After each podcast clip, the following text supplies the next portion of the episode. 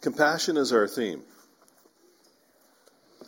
Compassion is more than a theme for me. Compassion is part of my life story. And I, I, I, believe that God has called me, and I believe God has called all of us to, to lives and lifestyles of compassion. And I thought, how do I communicate this to this congregation? Because you guys have this hands down. I, all you got to do is walk down the corridors here, and you see pictures and and and uh, opportunities that demonstrate the fact that you understand compassion as a congregation. You're involved all over the world. You have different ministries that you support, and so maybe this is not so much about instruction, though perhaps there'll be a bit of that. But let me mostly commend you for the heart that you have and the passion you have to serve in such a practical way. And I feel like I'm really preaching to the choir today, so apologize for that in advance. I, but this take this opportunity then today to celebrate. I also want to tell some stories. That's okay. So I, I thought, how do I take what is for, for, me perhaps my life story and condense it into all about the next 25 minutes or so? And I'm not sure that I can do that. So I thought the best way I can can really do this is by, by having the opportunity to, to understand that compassion is God's call on all Christians to show compassion to those people in need, that we have a responsibility to do that. So I'll tell some stories. It's about three years ago, about Christmas time. I had done a wedding downtown Vancouver. It was one of those Vancouver or Victoria, you know, rainy, cold, dark December evenings. Done the wedding, reception was a beautiful kind of a ballroom downtown. And driving home, I decided that I was sleepy, so I said to my wife, "I need a I need a steep tea, Tim Hortons." So I pulled into this little Tim Hortons just on the edge of Vancouver. And as I'm walking in, there's pelting rain, and there's a there's a gentleman outside the door, a homeless gentleman outside the door. And he says, "Sir, can you spare some change?" And I said, um, "I'll catch you on the way out." Now, let me just disclose to you what was going on inside of me. Now, I, I would like you to believe that I'm the most compassionate guy on the planet. However, we have our weak spots, don't we? Unless you don't have any, then please exchange places and come up and take over the sermon for me. I would love that. But I'm thinking to myself, man, I read an article in the Bellingham Post that these guys make somewhere between two and three hundred bucks a day panhandling. Uh, and my, so my judgment kicks into gear, and I'm thinking, I'm compassionate. It's a rainy day. This guy's standing outside. But, oh, I'll, I'll, you know, and I was actually thinking about going out another door, truthfully. But while I'm standing in line, the Holy Spirit, you know that, that convicting nudge inside your gut began to, to, to talk to me about my judgment. And I said, okay, God, okay. So I got my steep tea, come back out, and I gave him a toonie. And, but I paused because of the convicting work of the Holy Spirit. I paused and I engaged him for a minute. Did I tell you it was pouring rain? I'm trying to find a place where I can stay away from the downpour. There really wasn't much of a spot. And so for the next minute or two, I engaged him. I looked him in the eye. I said, How are you doing? Here's a little something. Go inside, and get something warm to drink, get warm for a minute. And then he looked at me, and for about the next minute, minute and a half, he tells me about his family story. Just drops it. And I, I'm stunned. Everybody has a story, by the way. And he finishes by, by saying, You look like a very kind man, very compassionate man. You stood out here and listened to my story on a rainy day. He, let me, I want to give you something. So he reaches in his pocket and pulls out a Tim's card, hands me a Tim's card. I go, well, well, thank you, you know. And I, I go to the car and I climb in the car. My wife says, That was a long time, you know. And uh, gift of compassion needed to follow me to the car, apparently. But anyway, I get in the car and she said, What happened? What? And I told her the story. And I said, He gave me this Tim's card. She said, Do you think there's anything on it? I said, No, I'm sure it's a dead card. You know, that's what I thought. Some of you guys are way ahead of me in this story. A couple days later, uh, I was at Tim Hortons, which I probably should have shares in Tim Hortons, but I, I stopped there to get, and I remembered this card that I had put in my wallet, so I thought, no, why not? I'll check it out. 20 bucks. 20 bucks on the Tim's card. I felt about that big. And the Holy Spirit dealt with me in a way that I can't quite explain. He, he, he began to talk to me about not passing by people, not being so busy, that I ignore. So busy that I don't see the needs of those that are so obviously around me. And you never know because generosity releases generosity. And the Holy Spirit can use the little bit that we give, even if I'm not telling you you should give money to everybody you see. You need to listen to the Holy Spirit. I knew that I had to do with my judgment in that moment. And the Holy Spirit kind of elbowed me right in the ribs and said, Steve, your attitude is wrong. Compassion. The Holy Spirit's call is for us as all believers to show compassion to people that are in need around us. The key verse is found in Psalm 82, verses 3 and 4. Defend the weak and the fatherless. Uphold the cause of the poor and the oppressed. Rescue the weak and the needy. Deliver them from the hand of the wicked. Uh, compassion based ministries are everywhere. And I believe that God has the has a call on the church, not just this church, but the church in general, that the fundamental value of the church, in addition to salvation redemption, but one of the fundamental values is compassion. God has utilized and used the church to begin all kinds of incredible compassion based ministries. The church is the primary way in which most compassion based ministries occur. Well, if we have time, we'll bump into that at the end of our message. Because it's who God is, it's part of his DNA. Defend the weak and the fatherless. Uphold the cause of the poor and the oppressed. Rescue the weak. About uh, 25 years ago, uh, Jose and Nancy Owero came to our Bible college called Pacific Bible College. Predates me. But they came there as a young couple and to get Bible training in Canada, to go back home, which they did after the training. They went back home to, to Kenya, to Kisumu in Kenya. And they started a, a network of churches. But shortly after they were back, Hosea developed leukemia. Very, very ill. And it did not look good. He came back to Canada. We helped him get some treatments, but he did not survive the treatments. He, but before he passed away, knowing the culture in that area of, of, Kenya, that the, the right of inheritance do not pass from husband to wife.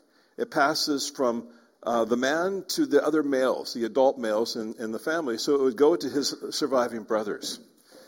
And so he was wise in how he handled this. So what he did is uh, Hosea, before he passed away, went and got an injunction where his wife was appointed the steward, the custodian of his estate, until his son was old enough to take over the estate. So it was a legal document, profound, but it protected his family. Because what happens, or what would have happened, is that the brothers would have come in, he would have shown his wife to the door and taken everything except the clothes on their back. That's what, what typically happened in this country, in this area, this tribal area in Kisumu in Kenya. And so Nancy was one of the lucky ones. She was able to actually maintain her, her family, her, her lifestyle, but always was but was always being challenged by the brothers. She actually had to hire, with our help, a security guard to protect her stuff. Because they're always trying to come in at night and, and steal her chickens or her goats or whatever. And it's just a horrific story. But she lifted up her eyes from her own grief and loss and began to realize that she was one of thousands of women in the same same uh, situation in this area of Kenya.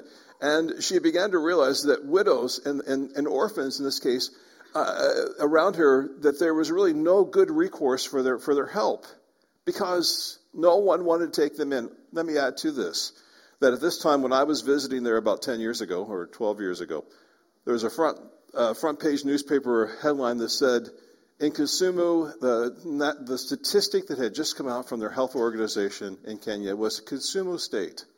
The rate of HIV AIDS was 37%. So I, I don't know what that does to you. I know what it did to me. I'm driving around I'm going one, two, three, one, two, three, trying to get my head wrapped around a crisis that horrific.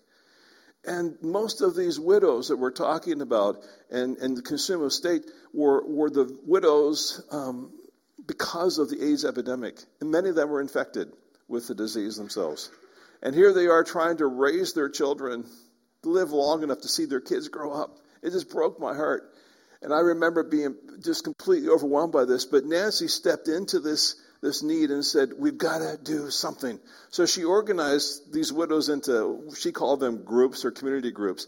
And she had well over, I think, over 500 widows that she pulled into these groups, and they would meet and they would learn trades. And she created a co-op where they would make soap and sell soap. They we bought sewing machines and they sewed things and sold them in the market. We gave them uh, micro enterprises, remarkable thing. And I I go into these places and they are they have nothing, nothing. I remember going into a service, and they gathered these women together for a convention. A Canadian donor brings them all together, pays for the venue, pays for the food for a week, and like five, six hundred of these ladies come, and I was a guest speaker. What do you say to people like this? I'm looking at them thinking, I'm privileged. I'm a white privileged guy from Canada. What do I say to a group of women that don't have two nickels to rub together?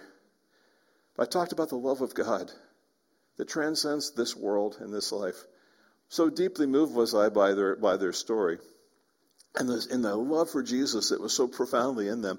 I, they would lead, and like, like you, they are so gifted with a cappella music, and they would sing, and I actually took out my phone and recorded it because I was convinced that the angels were singing with us. And they had a couple pieces of pipe that they were banged together to keep rhythm and some drums. That was it. Moving. I came home from that trip and I'm, I'm trying to tell this story in part to my congregation. And I said, There's something we've got to do. We, we got to keep these women alive so they can raise their kids. But the antivirals are available through the UN, but they have to be taken, the meds have to be taken with, with food, or else it doesn't work. They need nutrition. So, got on the phone, I made some contacts with a ministry I work with, and we shipped a couple 40 foot containers of, of a dehydrated soup mix over there to help them out. But I said, there's something else. We got to do something more. I, I, maybe what we should do. I, am preaching, and I had this spontaneous thought. I know once in a while it works. Most of the time it doesn't. Just so you know. But I had this spontaneous thought where I said, wouldn't it be great if we could give, I don't know, like like goats and cows, so they could so they could have some some milk and they could sell the product and they have a little bit of money for their pockets to buy food for their family. And I said, and I'm I'm speaking this out just like I'm doing here. And a guy in the back of my church said, I'm in. Interrupted my sermon. How? and he come up to the front and he, and he, he put some money on the, on the platform. True story. I'm going, well, thanks. You know, like that's never happened to me before. Spontaneous offering in the middle of a message. And someone else says, I'm in. And literally what happened over about the next three to four minutes is that there was a rush to the front, a display of compassion and generosity like I've never seen. I was so humbled. And then my, my missions pastor at the time caught me the next day and said, What did you do? He said, How do I administrate this? I got like 4,000 bucks in a spontaneous offering right here. I have no idea. What kind of, we don't have a program for goats and cows and sheep and whatever. I said, I don't know, but I think you got a problem you have to fix. you know, ended up that we were able to, to actually create a, a husbandry program in that country. And it's just wonderful to see now the how after numbers of years that there are hundreds of milking goats and, and cows that are providing food for these women, and many of them are going to live long enough to see their kids grow up. That's compassion in action. But it comes from, I don't know what to do. But God is able to do more. And he says this that we are called to defend the weak and the fatherless, to uphold the cause of the poor, to rescue the weak, and so on. This to me is, is a theme that's more than just a biblical concept. To me, it's about my, my life, my world. Compassion, you see, is not just what the church does, compassion is what the church is. Compassion is not just what we do, it's who we are. It's in our DNA. Compassion literally means, by definition, to suffer with or to suffer alongside. God is a God of compassion. God is a God who didn't, uh, didn't leave his son Jesus in the glories of, of heaven, but sent him down to live on the planet among us. Jesus was touched with real humanity. We talked in Sunday school class about his willingness to reach out and touch lepers, to, to engage in, in women prostitutes at the well. Uh, Jesus was willing to get involved in the messes of our world. That's compassion. He could have just spoken, bang, perhaps, and dealt with all the world's problems. But he came and lived among us because he loves us. We see compassion in the Old Testament where God sets the cultural standard for his people Israel. And he, he describes for us as he set up this, this new kingdom. He had a, a nation of slaves, and he's trying to create a, a, a civil kind of organization where they would understand that not only were they called to live civilly together, but they had a mission and a purpose. Kind of like the church. God has a plan for us that goes beyond our ability to see uh, ourselves and is much bigger. Let's pick this up in Deuteronomy chapter 24. And this whole chapter is, is, profound. But let me go back and pick up a couple verses before what you see on the screen. Verse 17, he says, Do not deprive the alien or the fatherless of justice, or take the cloak of the widow as a pledge. Remember that you were slaves in Egypt, and the Lord your God redeemed you from there. And that's why I command you to do this. In other words, you get it. You get it. You know what it was like to suffer lack. You were slaves, and I rescued you. So therefore, you go and you show compassion to the people around you. Verse 19. When you are harvesting in, in, your field and you overlook a sheaf, do not, do not go back and get it, but leave it for the alien, the fatherless, and the widow, so that the Lord your God may bless you in all the work of your hands. When you beat the olives from your trees, do not go over the branches a second time. Leave what remains for the alien, the fatherless, and the widow. When you harvest the grapes in your vineyard, do not go over the vines again. Leave what remains for the alien, the fatherless, and the widow. Remember that you were slaves in Egypt. That is why I command you to do this. God set up in this, in this passage a clear understanding of how, in this, this, this slave nation that had a call of God, this nation that had been liberated from the slavery of 400 and nearly 30 years in Egypt. And now there's an opportunity for them to create a new kingdom, a, the kingdom where God is their leader. And God says, I want you to understand that mercy and compassion has to be in, integrated in everything that you do. It's not just about you. It's about the people around. You must embrace them. You must bring them in. You must take care of the, of the foreigner. Now, what would the foreigner be for us? I mean, most of us are not agrarian. We don't go out in the morning and plant your oats and wheat and harvest your. Anybody harvest olives today, by the way? I'm just wondering, you know, we don't do that. First of all, I don't see olive trees here in Victoria. Wouldn't that be cool, though? But the passage tells us that what we're supposed to do is we're to be compassionate and caring for the foreigner. What is the foreigner in our culture? Well, I don't, I don't know. Maybe it's, maybe it's the immigrant. Maybe it's the refugees that come in. Maybe it's the people that don't automatically have access or land or resources. Israel was commanded to help them. This is what you're supposed to take care of the foreigner among your midst. And that's the thing that, it, why? Because you were slaves. Because you understand what it feels like to have nothing. You understand what it feels like to be the outsiders in a different culture.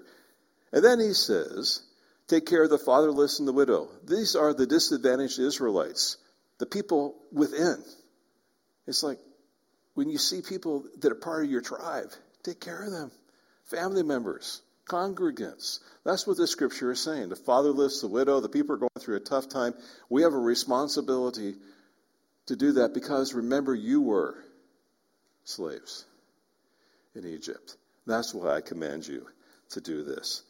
This, in essence, became part of the social safety net at a time where they didn't have welfare system, they didn't have government payouts.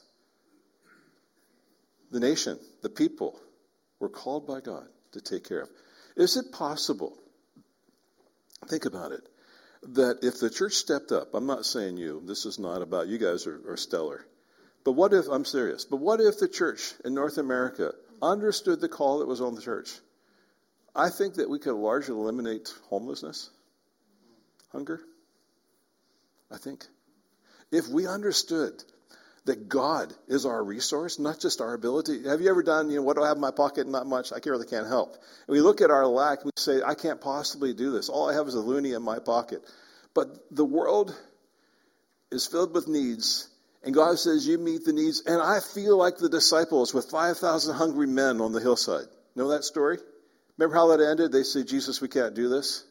And what was Jesus' response? What do you have? What do you have? See, when Jesus touches what we have, it becomes more than enough. Compassion, we're called to it. There'll never be enough. Let me, uh, let me just blow the, this out of the water. There'll never be enough. There'll always be overwhelming needs that are bigger than your ability to meet them. There always will be. I have been in ministry for so many years now, and I, and I keep thinking, okay, when we have enough, then we'll be able to do. And I've concluded near the end of this season of my life that there will never be enough, but it's not about what I have. It's about who He is. It's about who He is and His ability to. Would you agree with me? Are you willing to take that step of faith and trust that God is bigger than our ability? And just become comfortable with being incredibly uncomfortable, not having enough, And yet, God is more than enough. We'll talk about that as we close our time. In this passage, and uh, wow, in this passage in Deuteronomy chapter, as I said, this is one of my life messages, so we're going to be in trouble here because we're not going to get through everything. That's okay. We're going to fly through it.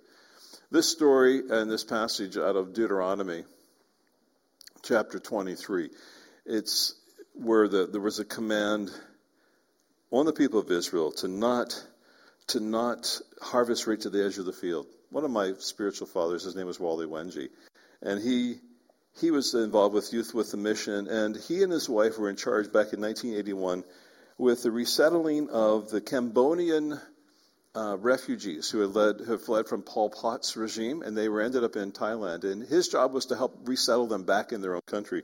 But in this story, uh, he and his wife had a busload of, of people being repatriated, and they drove through the jungles and they landed just inside the Thai border and they were moving about 500,000 displaced people back into Thailand, dropping them off in the middle of the jungle. So everything was littered with landmines and incredibly dangerous, and there's still loyalists to Pol Pot there to, to obviously to exterminate them if they could catch them. And this was the environment that the UN was sending these people back to, toxic environment. And so Wally and his wife uh, were handing out food packets as these people were getting off the bus. They got a they got a humanitarian aid packet as they're climbing off the bus. And one young mother came up to Wally with her newborn baby in her hands and said, Here, in her broken English, take this one, take this one. And the child, they, they figure, is probably the product of, of, of rape by a Thai guard who was guarding the camp. And knowing the, the mother, knowing this child would not be accepted by the villagers, knew that this would, the hardship ahead of this child would be profound. Not just hunger, but also ostra- uh, being ostracized by her own people. Wally says years later, I remember him saying as he would tell the story with tears running down his face, he said, That was a pivotal moment in my life. And he had read this passage in his quiet time that morning. And uh, some weeks later, he was back home in California visiting his family, and the Lord began to talk to him in his quiet time that morning and said, reminded him of this passage and said, Wally, what are the what is the gleanings of California? And he remembered going through the orchards in California, and a lot of the fruit, the culls would just drop. Between 30 and 70 percent of all the fruit is left to rot in the fields because the market price isn't good enough, or they're too big, or they're off color, or they're misshapen. And God began to speak to Wally Wenge that the fruit in the valley was the gleanings for the world. And put this idea, this creative, crazy idea in his mind to take the fruit and dehydrate and ship it all over the world. And we're thinking, that's a crazy idea. How do you do that? He didn't know. He was the executive for Sears. He was executive vice president of finance. He wasn't in the food industry. But nonetheless, he he listened to the Lord and he, he started this concept, this idea in his backyard. He just peeling fruit. And a few years later, I don't know if those pictures are there or not of the of the fruit. You throw those up on the screen. There you go. This is, uh, this is Gleanings for the Hungry. You might know some of those people there in the picture as my daughters. But we now process in the summertime 150 to 200,000 pounds of fresh fruit every single day. Every day that goes to feed the poor. And then in the wintertime, you see some of the trays. It's all sun dried out in the field. Uh, and then it's collected, bucketed, compacted, shipped overseas. And they do about 1.5 million uh, servings of dehydrated soup mixed through the rest of the year in a week a million to a million and a half servings. All came out of this guy's idea that God, there must be gleanings. There must be something we can do to help the poor around the world. This guy's my hero. He's gone home to be with the Lord. And uh, in the years that, that have followed, we, we watched God do such incredibly amazing things through this ministry. About 50 to 60 nations a year. We ship between two and three 40 foot containers of dehydrated product all over the world. And it's distributed the, by missionaries and pastors who receive the, the food and give it out to the poor in their communities at the site of uh, natural disasters or that goes into orphanages, it takes care of refugees, all because one man said we can do something. He didn't have what it took. He didn't have the funds. He didn't have the ability. He just had a big God sized dream. And 100 plus people a week volunteer at this place to do ministry there. It's remarkable. Anybody want to read the rest of the story? I have a book. Would anyone like to read the rest of the story? It's yours. Let's hand it back. It's a great story. Compassion. It's what we're called to. It's not just what we do, it's who we are. And I believe that when we step out and, and we allow God to use us as He intends for us to be used, the world can be transformed by it. Let's move ahead now and look at Jesus underscoring this concept of compassion as a kingdom standard. Matthew chapter 25. In this passage, I'm just going to read a, portion of the passage. We'll pick it up in verse 31.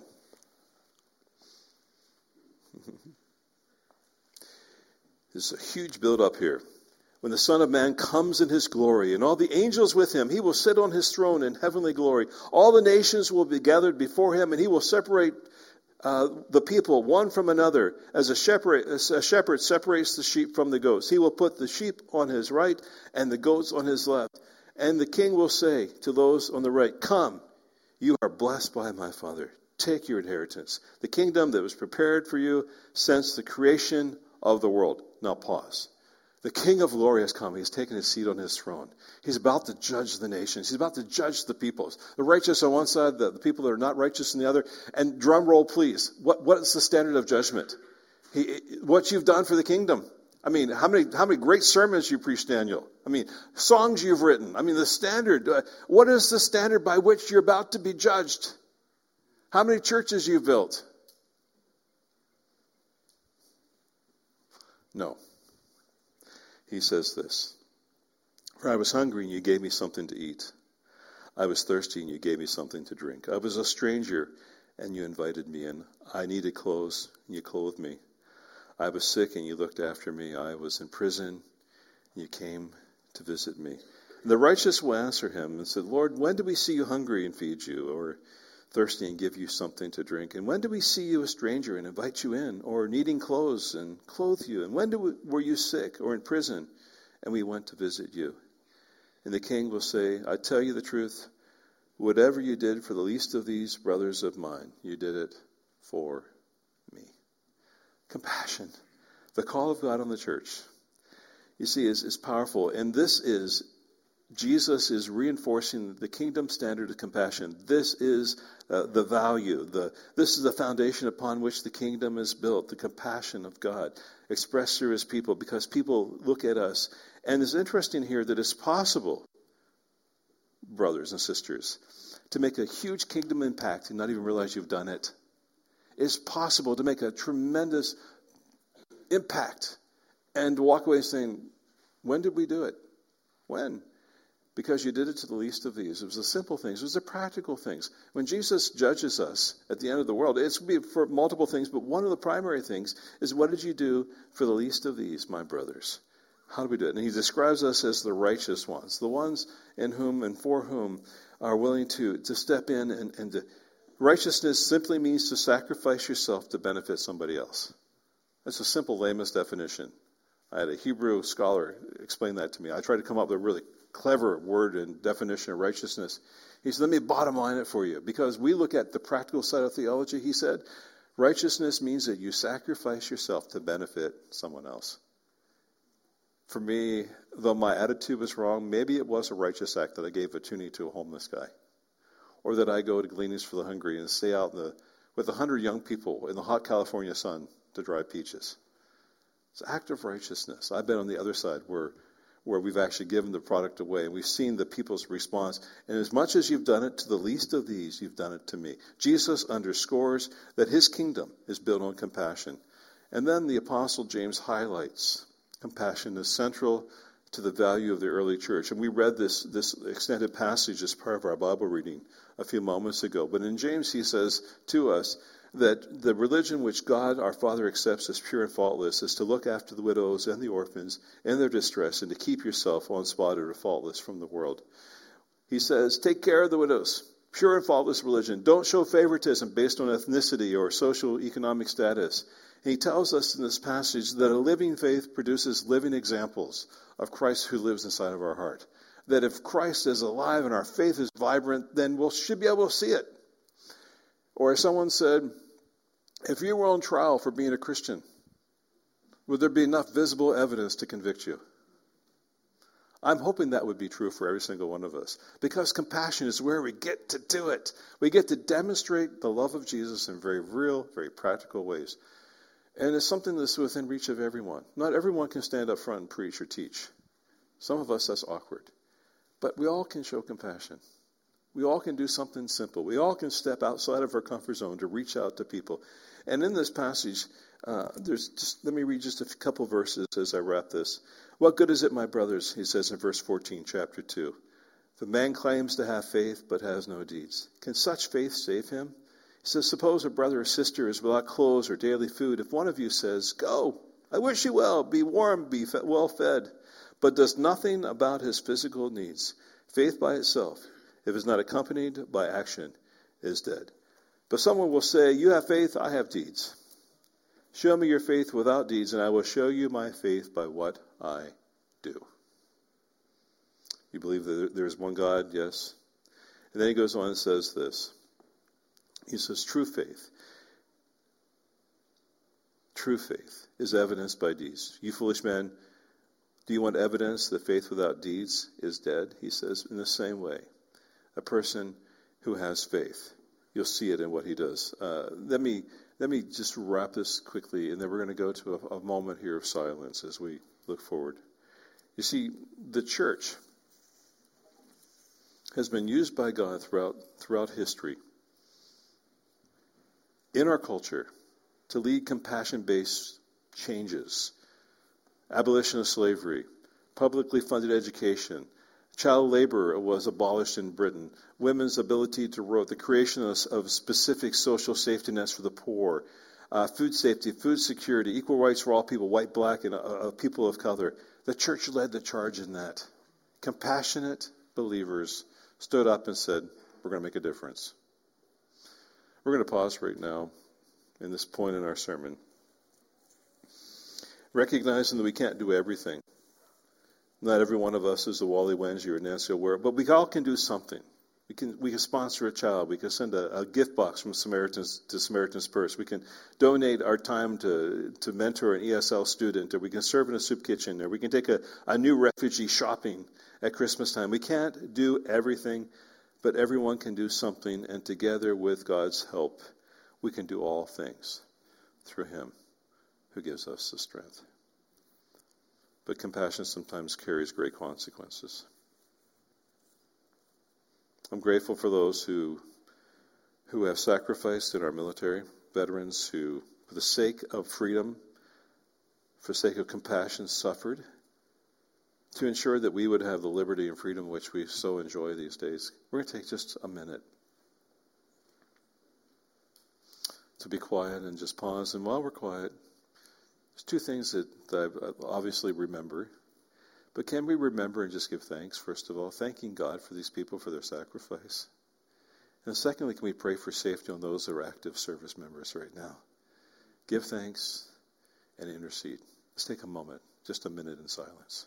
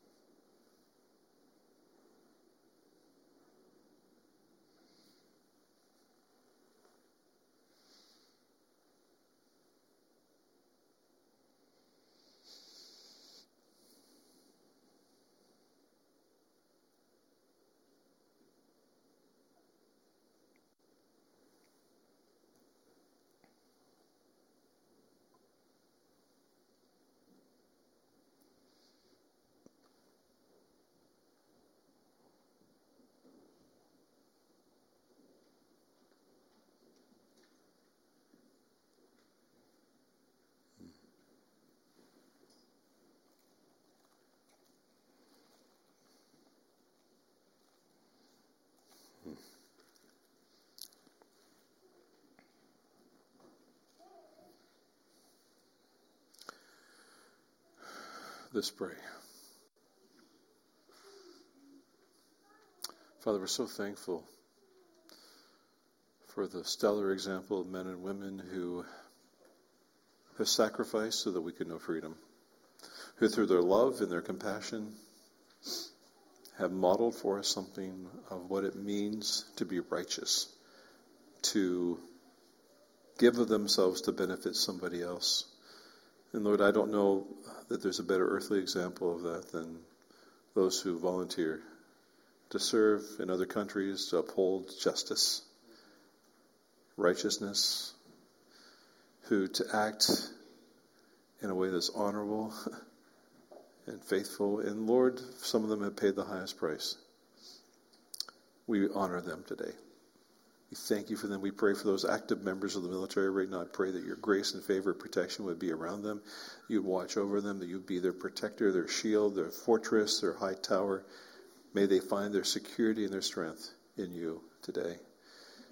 And Lord, for us as we as we close the sermon, I, Lord, I, think of two scriptures that come to my mind right now, and, and, those two scriptures are a call to us to live our lives in a way that bring you glory and honor, that we would be self-sacrificing and demonstrating compassion.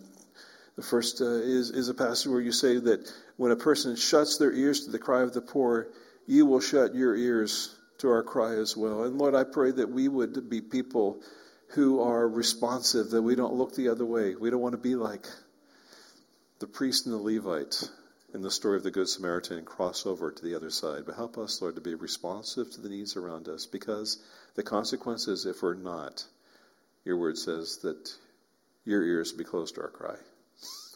And secondly, Lord, I love the passage, my life verse, that says that, that the righteous man lends to the poor. And yet your word tells us that uh, if you lend to the, if you give to the poor, you lend to the Lord, and He will repay him for what He's done. Lord, I pray for the favor and blessing that comes to the compassionate to fall in this church. I pray for a lavish outpouring of generosity from heaven, that you would open the windows of heaven and pour out blessings on this congregation that is so great they wouldn't be able to contain it. The beautiful, beautiful thing about generosity is that it's, it is ongoing. You give, God gives. You give more, God gives more. Holy Spirit, I pray for a great release of generosity, that the great mercy works and the compassionate works that have been uh, begun in this house and continue would just multiply and increase, I pray, because you have called us not just to do compassion, but to be compassionate as a believer, as, as a congregation of believers, we pray. We bless you in Jesus' name. Amen.